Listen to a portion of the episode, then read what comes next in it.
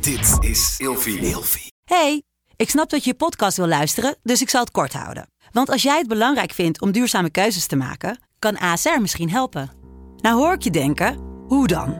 Nou, bijvoorbeeld bij het duurzaam herstellen van schade. Of de premies die we beleggen volgens ons duurzaam beleggingsbeleid. Dat bepaalt waar we wel en juist niet in investeren.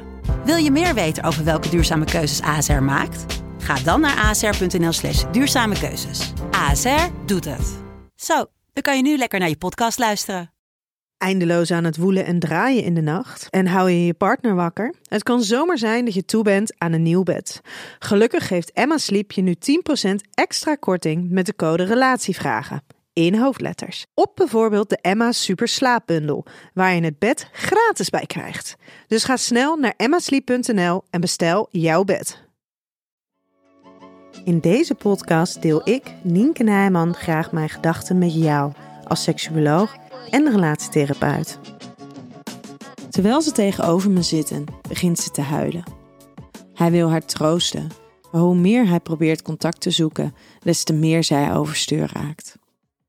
Er lijkt een machteloosheid bij hem te spelen, omdat hij haar niet kan bereiken. Hij weet niet precies waarom ze nou zo overstuur is, en hij weet niet hoe hij haar kan troosten.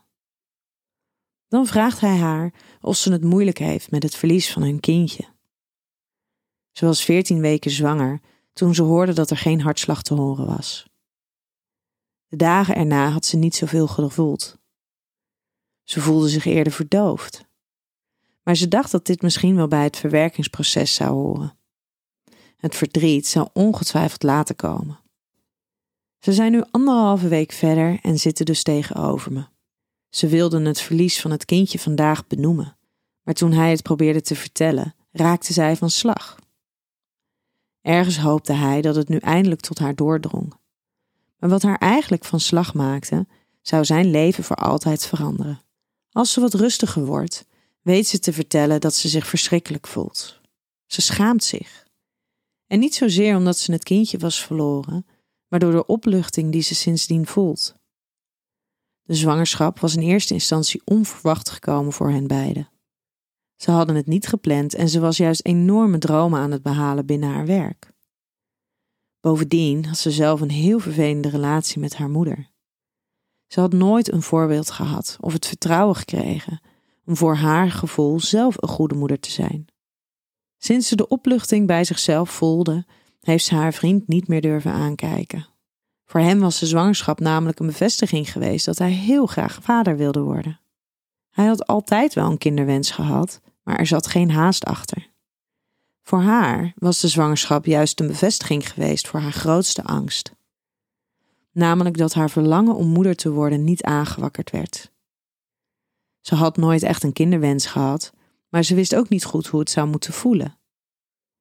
En met het verliezen van hun kindje voelde ze heel sterk hoe het niet zou moeten voelen. Het verdriet dat ze voelde was naar haar vriend gericht. Ze wist namelijk dat ze hem nooit een gezin zou kunnen beloven. Ze kon het hem nu niet geven, maar ze wist ook niet of het ooit wel zou komen. Maar tegelijkertijd hield ze zoveel van hem dat ze hem zijn kinderwens niet kon ontnemen. En dus was ze zo verdrietig. Want zij wist dat ze afscheid moest nemen van de man van wie ze zoveel hield. Met de code Relatievragen in hoofdletters krijg je 10% korting bovenop de 50% korting die je nu krijgt op het bed dat ik bijvoorbeeld heb. Dus ga snel naar emmasleep.nl en bestel jouw bed.